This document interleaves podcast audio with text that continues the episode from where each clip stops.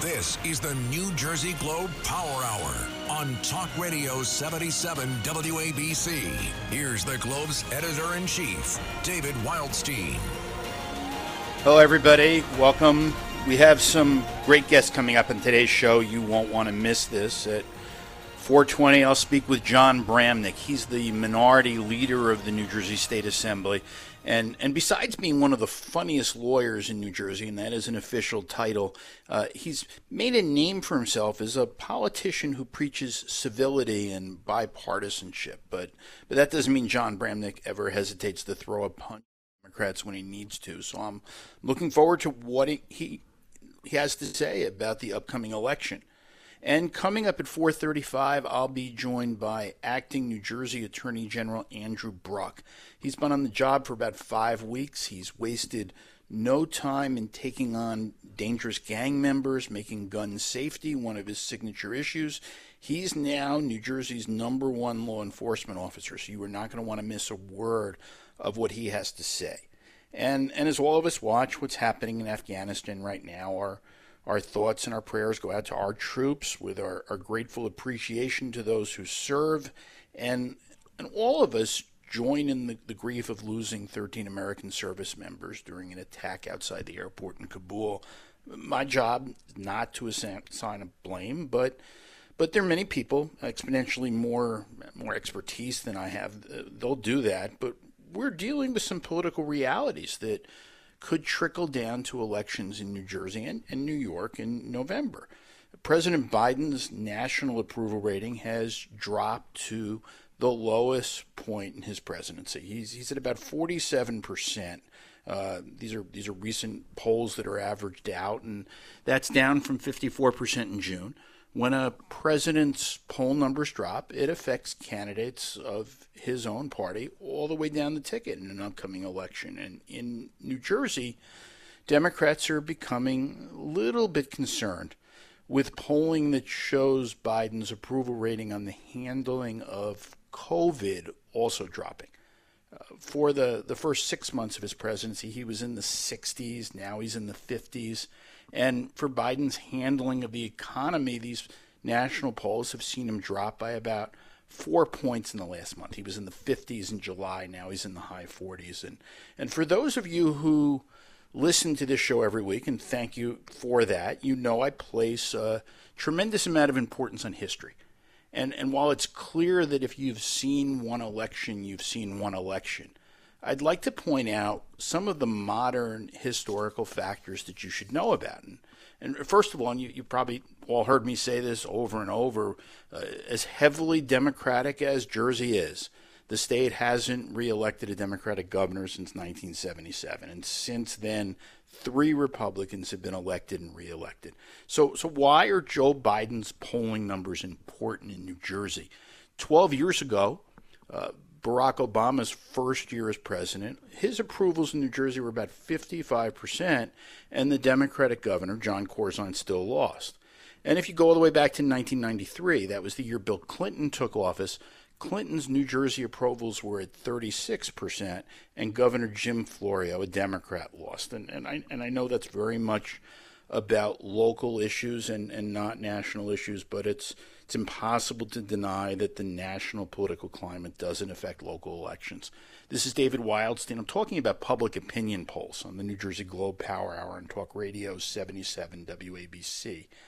A Monmouth University poll this week shows that Governor Murphy's sitting on a 54% job approval rating. And, and that's important because vote by mail ballots are going out in about three weeks, and in some places, less than that more importantly for, for Murphy, uh, 61% of voters in New Jersey say he's done a good job handling the coronavirus pandemic, and just 28% says he's done a bad job. Now, these are these are the Monmouth poll numbers that I found most interesting. By a margin of about two to one, New Jersey voters, including those with school-aged children, are backing Murphy's school mask mandate. And 53% of New Jersey voters say they would approve of a vaccine mandate for children over age 12 to attend school. 38% say they would disapprove. And a majority of New Jerseyans, it was 62%, say they support reinstituting face mask and social distancing guidelines. And about 45% say they'd strongly support it. 17% said that they would somewhat support it. And among voters with school age children, that number jumps to 59%. And, and among independents, which is, which is where you often win or lose elections in New Jersey, uh, support for more masks are and, and social distancing's at 59%. But there's an issue on which Jerseyans are sharply divided. The Monmouth poll asks whether the state should mandate COVID vaccinations for children under age 12 in order to attend school in person. 45% of voters said yes, 44% said no. Uh, a digital ad launched by Republican gubernatorial candidate Jack Ciattarelli this week has drawn a lot of attention. Uh, Democrats are telling me that they think it's a strong, effective message. And the ad, and, when I say digital ad, I mean it's showing up on internet sites, not on television or radio. It focuses on the testimony of a former Murphy administration official who says she was raped while working on the governor's campaign four years ago. Uh, the the alleged rapist, according to the woman, was a, a top campaign staffer. He's been he's been identified. Uh, he's appeared before legislative committees, and and even though the the woman reported the assault, the the rapist was still given a job working in the administration, and that became the subject of a legislative inquiry in 2019. Now, now to be clear, the the rapist, the alleged rapist, was never charged, despite investigations by two county prosecutors. Uh, the Ciattarelli campaign ad uses video of the victim's testimony in their ad, and, and it's it's powerful. Uh, but the woman, and, and she left her own job in the Murphy administration earlier this year, uh, she sharply criticized the way the Ciattarelli campaign used her story and her image without her consent. And, and I want to read to you exactly what she said. She said, Survivors are not your props, and we are not your political pawns. And this was in a tweet uh, that was that was aimed directly at the Ciattarelli Allen campaign. And she said that her testimony in a used in a political ad, it, she said it disrespected survivors and it disrespected women. And, and that said, I'm waiting to see if the Ciattarelli campaign airs a version of this on on television uh, because because this is a as I said earlier a powerful issue. This is David Wildstein. I'm the editor of the New Jersey Globe. You're listening to the New Jersey Globe Power Hour on Talk Radio 77 WABC. Now there is a classic story about Hudson County politics. At, it involves, get this, it involves a prostitute, a pimp, a Hoboken politician, and a murder. Silvio Failla was 62-year-old freshman assemblyman. Uh, he was he was an undertaker who spent 20 years running the New Jersey Funeral Directors Association. And on Thursday, September 16, 1972, Failla decided to spend the night at his summer home on the Jersey Shore. And he stopped for a drink at a place called Big Bill's Bar in Neptune. And that's where he met a 22 year old prostitute from New York named Deborah Dell and around 10:50 that night, an area resident heard what she believed to be firecracker noises, followed by the cries that might have been Assemblyman Failla's last words, yelling, "Help me!" And Failla was still alive when the Neptune police arrived. He'd been shot four times with a small caliber handgun. Police followed bloodstains. They found Failla a few feet away sitting alongside a metal fence. He was conscious when they found him, but he died in an ambulance on the way to the hospital. Police identified him when they found his black Cadillac with state assembly license plates and the gold seal in the parking lot of the bar. Now, robbery was considered the motive. Failla had a reputation for carrying large amounts of cash, but, but still, there was a a diamond ring that he was wearing that was not taken. So police formed a task force to solve Assemblyman Failla's murder. Uh, October 11th, uh, they they arrested the prostitute and her 26 year old pimp. and both were sentenced to life in prison. The, the pimp was paroled in 1991. He, he became a minister. He spent 25 years helping others before he died about five years ago. Uh, the prostitute who committed the murder was paroled in 1997. And, and let me say something else about the late Assemblyman Failla. On his first day as a state legislator, Democrats had a 40 39 majority in the New Jersey State Assembly. They were supposed to elect a Democrat, Howard Woodson, as the new speaker. But a group of legislators led by David Friedland of Jersey City made a deal with Republicans that made Tom Kean the new speaker. And and Failla, he, he might have had some flaws here and there. Uh, that's not completely uncommon among those who hold public office in New Jersey. But at least he was a loyal Democrat. He was one of the Hudson County Democrats who stuck with Howard Woodson, and I'm going to talk more about that uh, about that story a little later in this show. Uh, there's a controversy right now in Atlantic County. Uh, it's not certain if they have a state senator or not. Uh, and you, you, would think that's a basic question. Who's the state senator from Atlantic County? The problem is there's a difference of opinion right now. Nobody really knows. The Republican senator from the district, his name is Chris, was Chris Brown. He resigned in July to take a job working for Governor Murphy. There was a special election on August 4th, and Vincent Polistina won the Republican primary. The, the problem is that the senators need to be sworn in at a Senate session by the Senate president. And the Senate has recessed until after the November election. So Polistina couldn't get sworn in, but he wants to be the senator. He wants to be the incumbent senator as he seeks a full term. So he had a retired judge administer the oath. And the Senate Democrats say he's not a senator. They, and so does the nonpartisan Office of Legislative Services. They agreed.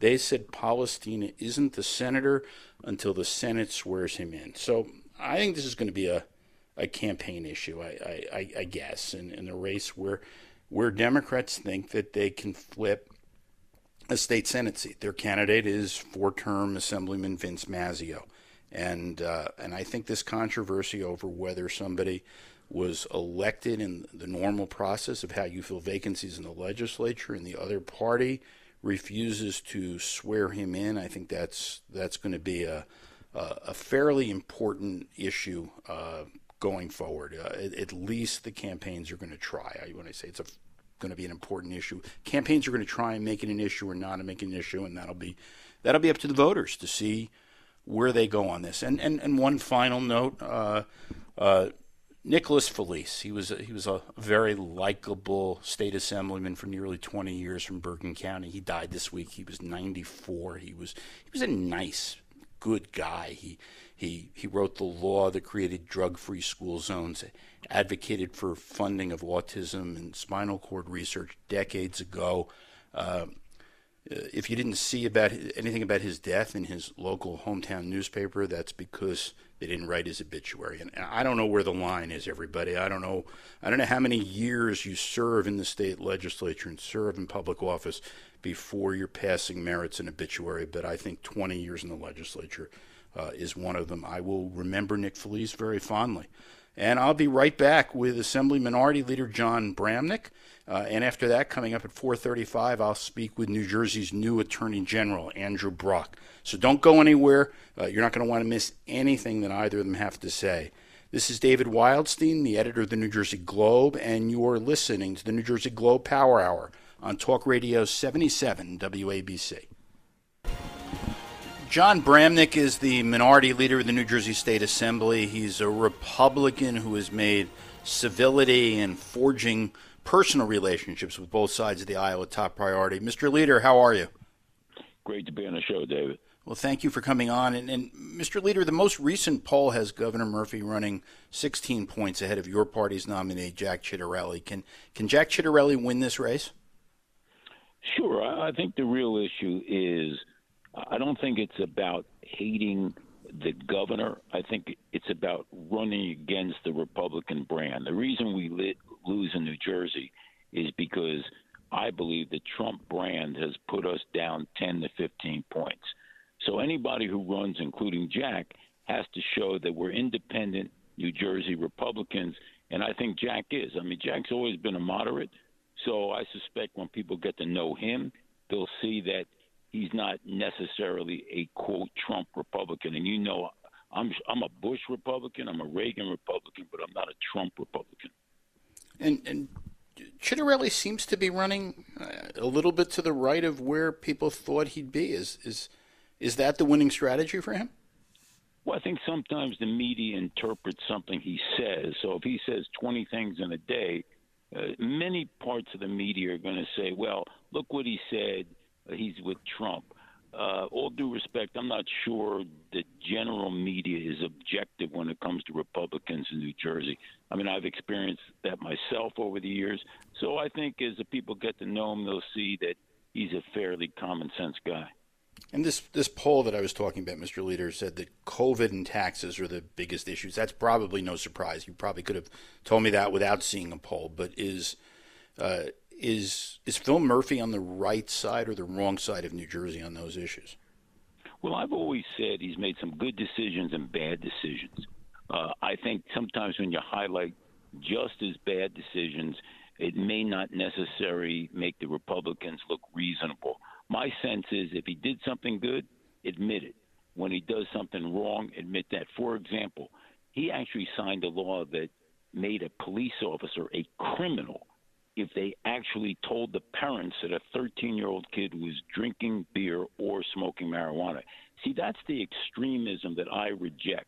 I, I reject extremism on both sides, but those are the kind of wild, extreme policies that always get me concerned uh, in the Murphy administration. And what you're talking about there, I, uh, the, the New Jersey State PBA has, has come out firmly against that. They they want the legislature to revisit it. They think that that was a, a, real flaw in that law. Is that do you believe in lame duck that'll get fixed, or do you think this is just the way it's well, going to be? I would hope so. I also think that if there was a parents' alliance, that you get about ninety percent of the parents think that's pretty uh, stupid law too. It's one of the worst laws. So I think the key to republicanism in the state is to show that we're reasonable, that we're not extremists, and I think that's how we win as Republicans. I'm going to continue down that path. I don't really care about criticism I get from either side of the aisle. I think people want somebody who's reasonable and not an extremist. That that's my approach, and I'll take all the heat if I have to take it. And I'm speaking with Assembly Minority Leader John Bramnick. And, and Mr. Leader, I, ha- I, have to ask you about this big story in the New York Post today. Uh, uh, you know, I, I, I, don't know if they're trying to infer that you live in the Pontefract of, of, of Westfield, but is is that news when they focus on that and not issues? Is that news? Look, when people want to sell newspapers, what's ever interesting is what they put in the newspaper. I don't blame them; it's a business. I happen to be selling my house and just moving to a different part of Westfield. Uh, and so if that makes news, let me tell you, people are interested in that. You know, God bless them. I mean, to me, it's not news. I mean, people move all the time, but look, if it helps sell my house, I'm I'm all in favor. it's like a free ad, right? Yeah, exactly. I mean, you know, if you've been in politics long enough, you take the good with the bad. and, and I, I, I, want to ask you about. I mean, this is, this is obviously a, a, serious issue with the Taliban retaking Afghanistan. I mean, circumstances in the in the world have changed. President Biden nominated the director of the New Jersey DMV uh, as Assistant Secretary of Defense earlier this year. The U.S. Senate has not confirmed her. Is this the right time for Sue Fulton to be running things at the Pentagon? I'm not a fan of Sue Fulton, not because it's a personal situation. The DMV has been a complete mess, and there's been no apologies from the DMV. It's poor administration. It's been a disaster for the average person. So, as I said, if you can't run the DMV, I'd be concerned that you can run any part of the military. And one of your colleagues uh, was was on my show, Assemblyman Brian Bergen, when right around the time that President Biden nominated her. He's a, as as you know, a, a, a West Point grad, uh, flew Army helicopters in combat in Iraq. His take at the time was was the Pentagon is so big and they've got so many competent people there that that if Sue Fulton goes there, they'll they'll all they'll all notice her deficiencies as, as, as, a manager, and they'll they'll they'll prop her up. Uh, Assemblyman Bergen said she's more dangerous to New Jersey at the DMV than she would be at the Pentagon. Is that is that fair? Well, well I'm not sure where she'd be more dangerous. Look, I saw what happened at DMV. It was a mess. When she didn't apologize for the mess, all you have to do in politics or as administrator say, look, it failed. I'm working on it. I'm trying to do better. She never did that. And there's nothing wrong with saying, I made a mistake. And if people won't admit they made a mistake, that's my biggest problem with Sue Fulton. And people are still having problems with DMV. Just own up to the mess. And then guess what? Say, I'm going to do this. I'm going to fix it. I never heard that. And that's what makes me sad. And I mean, Mr. Leader, I'm speaking with, with Assembly Minority Leader John Bramnick. Uh, empathy is not a partisan issue, is it? I mean, it's not one party doesn't have empathy and the other doesn't. It, it's, it seems to me that's more based on who you are as a person. Well, I would hope so. And you know, we had people like John McCain, uh, George Bush one. Uh, you know, these are the kind of people that I respect, where they show, listen, I don't hate the other side. You know, I have empathy for side. I just seriously disagree with their policies. And I think the end of the day, as a Republican leader in New Jersey, I want to show people I have empathy, but I'm also a good administrator or I make good common sense decisions. And until we do that as Republicans, we are not going to be successful. Period. End of story. And what do you think happens after you leave? You're you're running for the state senate, so so you will you will not be the minority leader of the state assembly next year.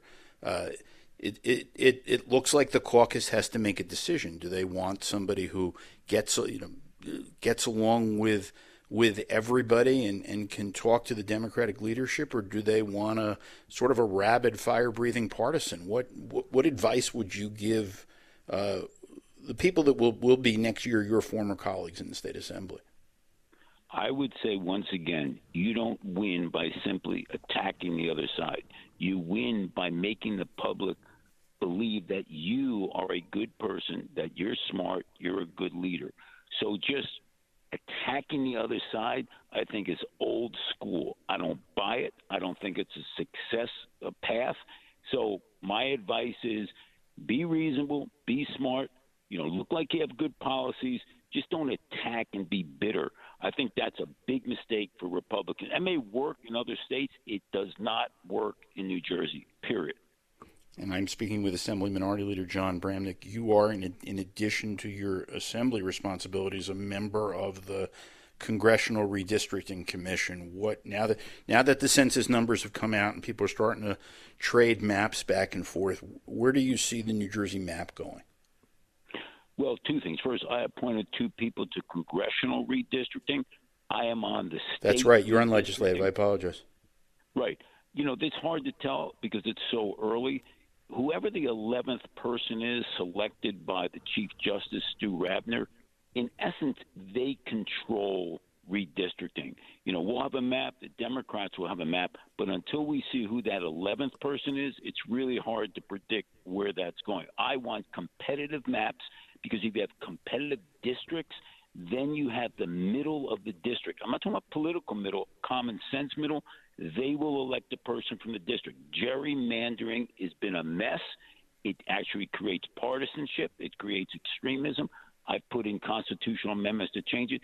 Make the districts competitive, and you will have a very successful map. Do you expect Tom Kean Jr. to be the, the nominee in your district against Tom Malinowski? No doubt in my mind. I mean, he's been endorsed by Washington. He's a great fundraiser. He's a common sense Republican. I suspect he will absolutely be the uh, nominee. I have no doubt in my mind. Okay, and I'm uh, Assembly Minority Leader John Bramnick. It is it is always a pleasure to speak to you, and and thank you for calling in. Thanks, David. Thanks for having me on. Have Thanks, a great day. And I hope we'll talk soon. And I'll be right back with New Jersey's new Attorney General, Andrew Bruck. So please stay right where you are. You won't want to miss this. This is David Wildstein, and you are listening to the New Jersey Globe Power Hour on Talk Radio 77 WABC. Welcome back. It's David Wildstein. Andrew Bruck has become the acting Attorney General of New Jersey. He started last month. That makes him New Jersey's top law enforcement officer. Mr. Attorney General, welcome. Thanks for having me, David. Well, thank you for coming on. And, and since you took office, uh, I've noticed a, a, number of indictments of gang members in New Jersey. How how serious an issue is gang violence in New Jersey right now? Well, look, gun violence is going up across the country, and New Jersey is not immune to these trends. And um, you know, it's easy to talk about numbers and statistics, but we know that every single one of the people who are killed by gun violence, it, it affects a family, it affects a community, and we are sort of laser focused on trying to get this under control here in New Jersey. And where are where are the gangs? Where where do we see the most gang activity in the state? So I think it's centered in a, a, handful of communities across the state. I think that we see the most gun violence in Newark, and Paterson, and Camden, Jersey City, Trenton. Unfortunately, it's predominantly, it's disproportionately communities of color. It's communities that have uh, historically lacked access to educational opportunities, to employment opportunities. So there's a whole fo- a whole host of issues that these cities and communities are facing, and unfortunately, uh, gang violence is one of them.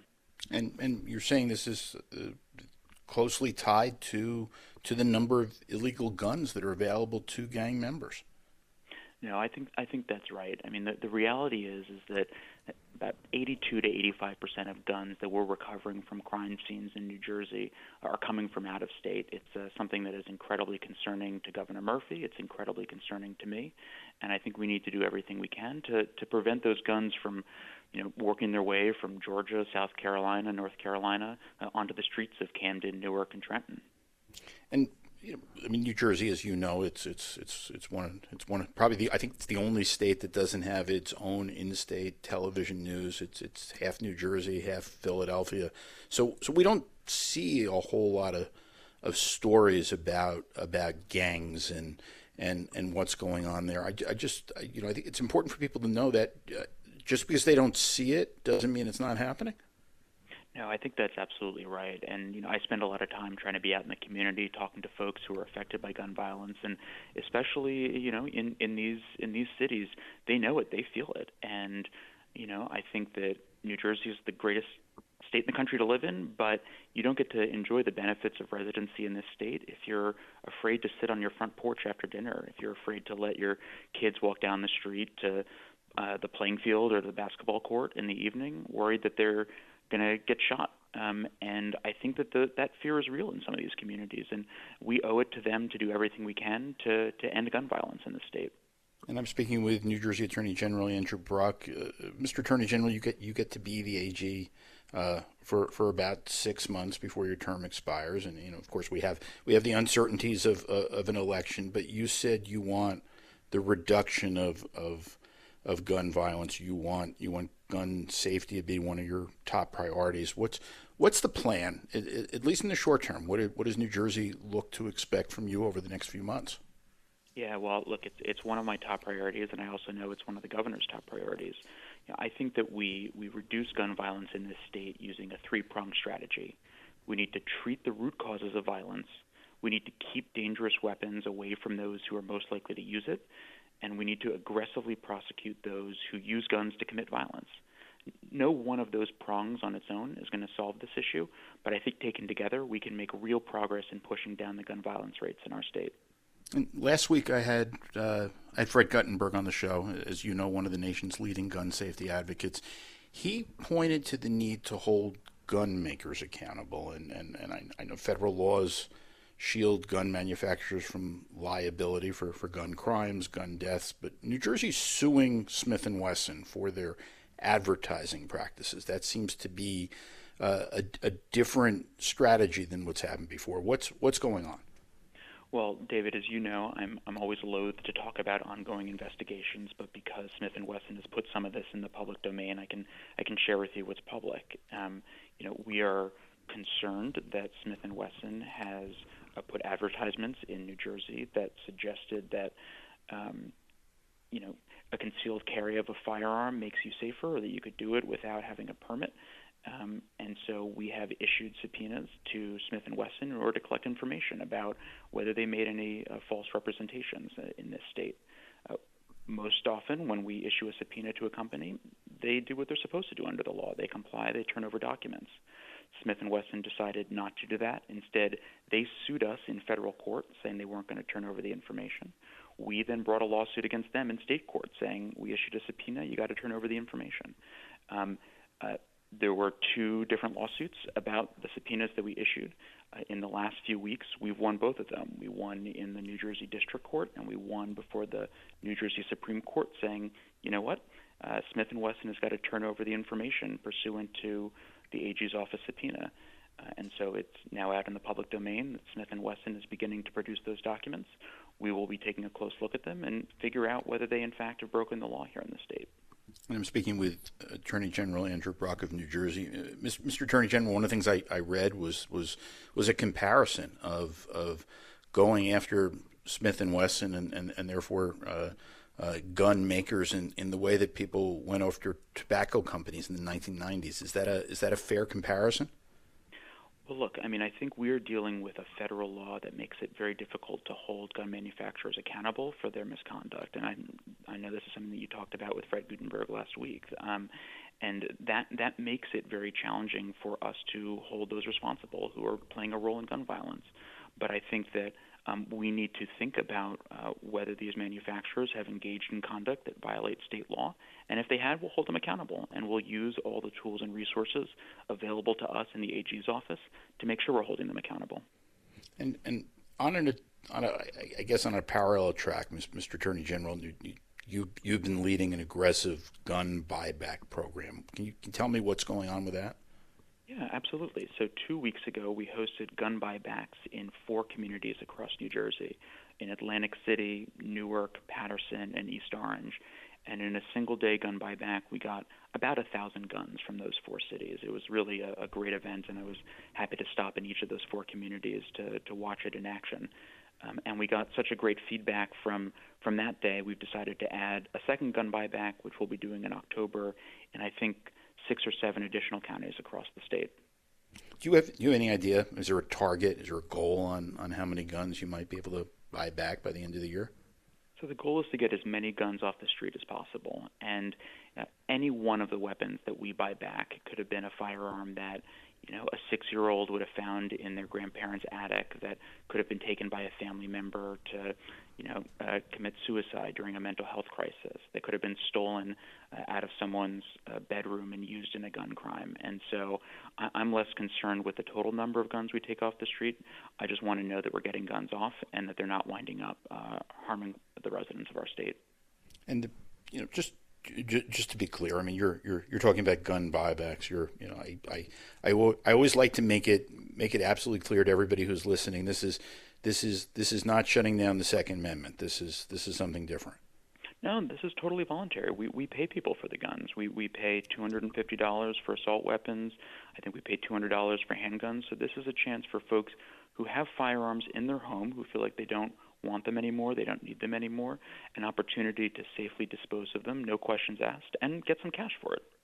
And I'm speaking with Andrew Bruck, the Attorney General of New Jersey. You you've spoken about prioritizing good policing, issues related to social justice. It, it, it seems to me that this all circles back to a belief by you, by the Murphy administration, that that gun safety legislation and, and action by law enforcement are going to reduce crime. Is that is that is that a fair read?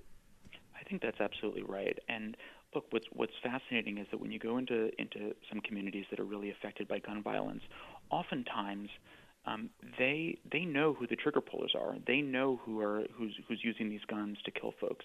Uh, but sometimes they don't feel comfortable coming forward to talk to law enforcement because they don't believe that law enforcement has their best interests at heart. Now, I happen to think that that perception is incorrect. I do think law enforcement cares deeply about solving gun crime. But as long as that perception is out there, it means that we have to do more to build trust with the communities most often affected by gun violence, to build trust with communities of color, so that they feel comfortable coming to us and we can work together to end gun violence.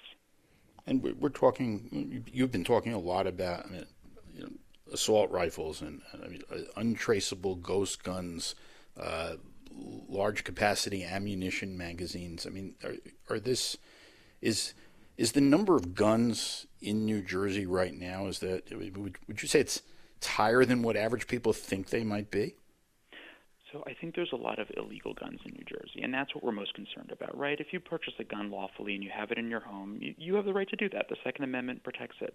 But what I'm really concerned about are illegal guns that wind up in communities where we see the most intense gun violence. And, and I think folks don't always realize just how many guns are out there, how many of these guns are untraceable, how deadly these weapons can be, the number of folks who can be killed very quickly using these very dangerous weapons. And we hope to educate people about that so they can realize what a problem it is. And how many? How many uh, and I, I, don't want to put you on the spot. I don't know. You know, I'm not, I'm not looking for the exact number, but how many gun deaths are there in New Jersey as a result of, of illegal guns? So it's tough to know how many of them are the result of illegal guns. I can tell you that so far through 2021, year to date, I think we've had about 160 um, folks who have been killed by a firearm in the state um, as part of sort of gun violence, putting aside suicides. Um, and that's that's way, way, way too many. Um, I think a lot of these a lot of these shooting deaths shooting deaths occur in places where the guns came from out of state, so they probably got here illegally. And so my guess is that the vast majority of those deaths involved an illegal handgun. And and one of the things I've, I've been reading recently is is that you know now post COVID as as people are are are are getting out and and I know there's been a bit of of a spike in in in crime, but but I read that 80% of the guns that are that are being used are, are coming from out of state. Is that is that an accurate number? Yeah, it's um, if you sort of look quarter to quarter over the last two years or so, it's sort of between 82 and 85 percent of the guns are coming from out of state. Um, so they're coming from Pennsylvania, Virginia, North Carolina, Georgia. Um, it's really coming up through that uh, through that iron pipeline from states that don't have as robust or common sense laws as we've got here in New Jersey. And, and I've been speaking with uh, Andrew Bruck, the, the new Attorney General of New Jersey. Con- congratulations on your on your appointment, and uh, uh, and and I hope we'll be able to speak again soon. Absolutely, I look forward to it. Thank you very much, Mr. Attorney General. And this is David Wildstein. I'm the editor of the New Jersey Globe. I'll be right back to talk about redistricting and, and my all time favorite political deal on the New Jersey Globe Power Hour right here on Talk Radio 77 WABC. Welcome back. It's David Wildstein. I'm the editor of the New Jersey Globe. And as New Jersey begins the process of legislative redistricting, the next step will be the appointment of a tiebreaker, an independent 11th member uh, that could possibly cast the deciding vote if Democrats and Republicans can't agree on a map. And that appointment belongs to Stuart Rabner. He is the Chief Justice of the New Jersey Supreme Court unlike congressional redistricting, where both parties submitted one name and the full court voted uh, for one of the two, and they voted for the Democratic candidate, the Chief Justice alone picks the legislative tiebreaker. And Rabner asked each party for a list of names, and, and he wanted to see if there was a match. And the Chief Justice was inclined to pick that person if there was somebody on a list from both parties. But but of the 11 names, eight of them came from Democrats and three from Republicans. There was no match. So the Chief Justice needs to decide if he'll pick from the partisan list. Uh, he'd either be balancing the congressional tiebreaker going with a Republican, uh, or he'd pick one of the Democrats, or he can burn the 11 candidates entirely and select his own. And and and and I say this, you know, all seriousness, all 11 potential tiebreakers that have been identified, they are smart, they are competent people. Some of them are less independent politically than others, some more partisan than others, but but they are they are high quality men and women of gravitas and and as Chief Justice Rabner mulls his pick, which which probably won't come until October. I'd like to help him out just just a little bit. And to be to be crystal clear, I'm going to be a little tongue in cheek, but I'll explain why because there there is a point. The first thing I'd like to do is propose the 160 rule. And that means that the combined ages of the congressional and legislative tiebreakers can't be more than 160 years old.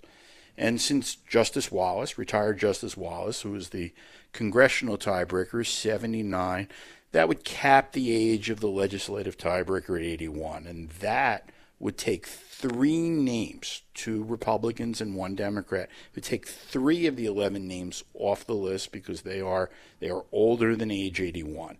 Uh, and here's what I do next. I'd put the remaining eight tiebreakers in a, know, high school cafeteria, all social distance and sitting at separate tables. And, and in front of each one, I'd put a brand new laptop computer, still in its original sealed box. I'd, I'd bring I'd ring a bell and I'd ask the remaining eight to set up their laptops and and the first three to connect to the internet and successfully send an email, those three would advance to the next level of the competition. Now, I don't, I don't mean any disrespect to the people the Democrats and the Republicans put on their list, but the, the average age, the average age of those of those 11 members is 72. And the point I'm trying to make is that the redistricting tiebreaker needs to be more than just a good mediator. Technology plays an a huge, outsized role in redistricting. I mean, this is a process that's entirely data driven. Drawing districts involves right down to the census tract level to, to look at individual voting districts. It, it involves understanding local election results and party performance and, and looking at racial uh, and, and ethnic makeups of, of individual voting districts. So my point is if you can't use a computer with ease, if you don't know way you if you don't know your way around spreadsheets and analytics, uh, uh, if you won't be able to quickly learn how to use mapping software, well, I mean maybe being a tiebreaker on a redistricting commission isn't the job for you. And and my guess is I really don't know, but I think I'm right. Is that Chief Justice Rabner could set up a laptop. That I think would be fairly easy for him, and, and he knows how to analyze data. So my guess is he knows what I'm saying here. That the tiebreaker, uh, tiebreaker can't be one of those guys uh, you see on Zoom who you can just see their eyes and their foreheads. They need to know how to use a computer, and and I think that's going to be key as the Chief Justice looks at who that, that, that 11th member will be. This is David Wildstein. You are listening to the New Jersey Globe Power Hour on Talk Radio 77 WABC. Earlier in the show, I told a story about a, a prostitute and a pimp and a Hoboken politician and a murder. And, and let me tell you, this story links to the election of the Speaker of the New Jersey State Assembly. Uh, if you missed it, go to the New Jersey Globe Power Hour uh, uh, on njglobe.com or wabcradio.com or, or Spotify, Apple, and Google Podcasts. Please don't miss the story of Silvio Failla. But here's the story the best political insider deal in New Jersey history. The effects of that deal are still being felt today, and they will be be uh, be so felt in 2022. Uh, Democrats picked up 19 state assembly seats in, in the 1971 midterms. It flipped control of the lower house from Republican to Democrat. The new assembly was 40 Democrats, 39 Republicans, and one independent, Tony Imperiale from, from Newark. The new speaker was supposed to be a black minister from Trenton named Howard Woodson. He would have become the first person of color to serve as a legislative leader. But Republican Tom Kean, 36 years old. He was the outgoing majority leader of the assembly, and he wasn't ready to lose the speakership without a fight.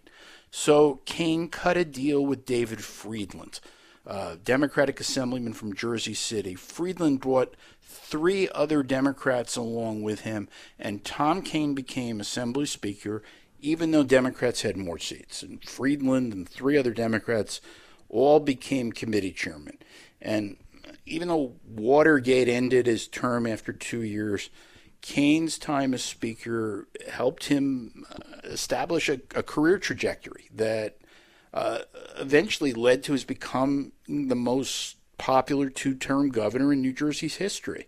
Uh, I can do I think I could probably do an entire show on David Friedland. He's, he's one of the most memorable characters in New Jersey political history. Uh, uh, Friedland eventually made his way to prison, but, but only after skipping bail and faking his death in a scuba diving accident and, and using a series of fake passports that led U.S. Marshals on a on a manhunt. It took them through, Europe and Asia and Africa. And by the time he was captured, David Friedland owned a chain of scuba diving shops in the Maldives Island off the, the coast of Sri Lanka. So someday I'll tell you the whole story. It's amazing.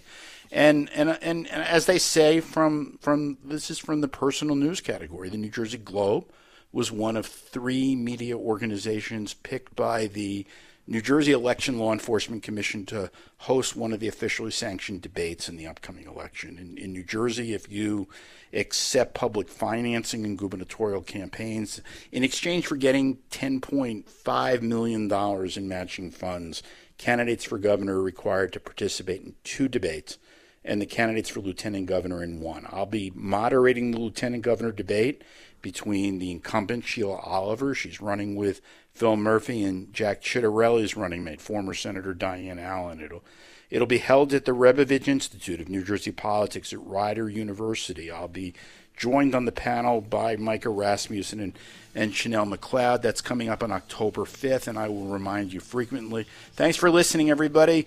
Uh, this is uh, David Wildstein, the editor of the New Jersey Globe, and you're listening to New Jersey Globe Power Hour on Talk Radio 77 WABC.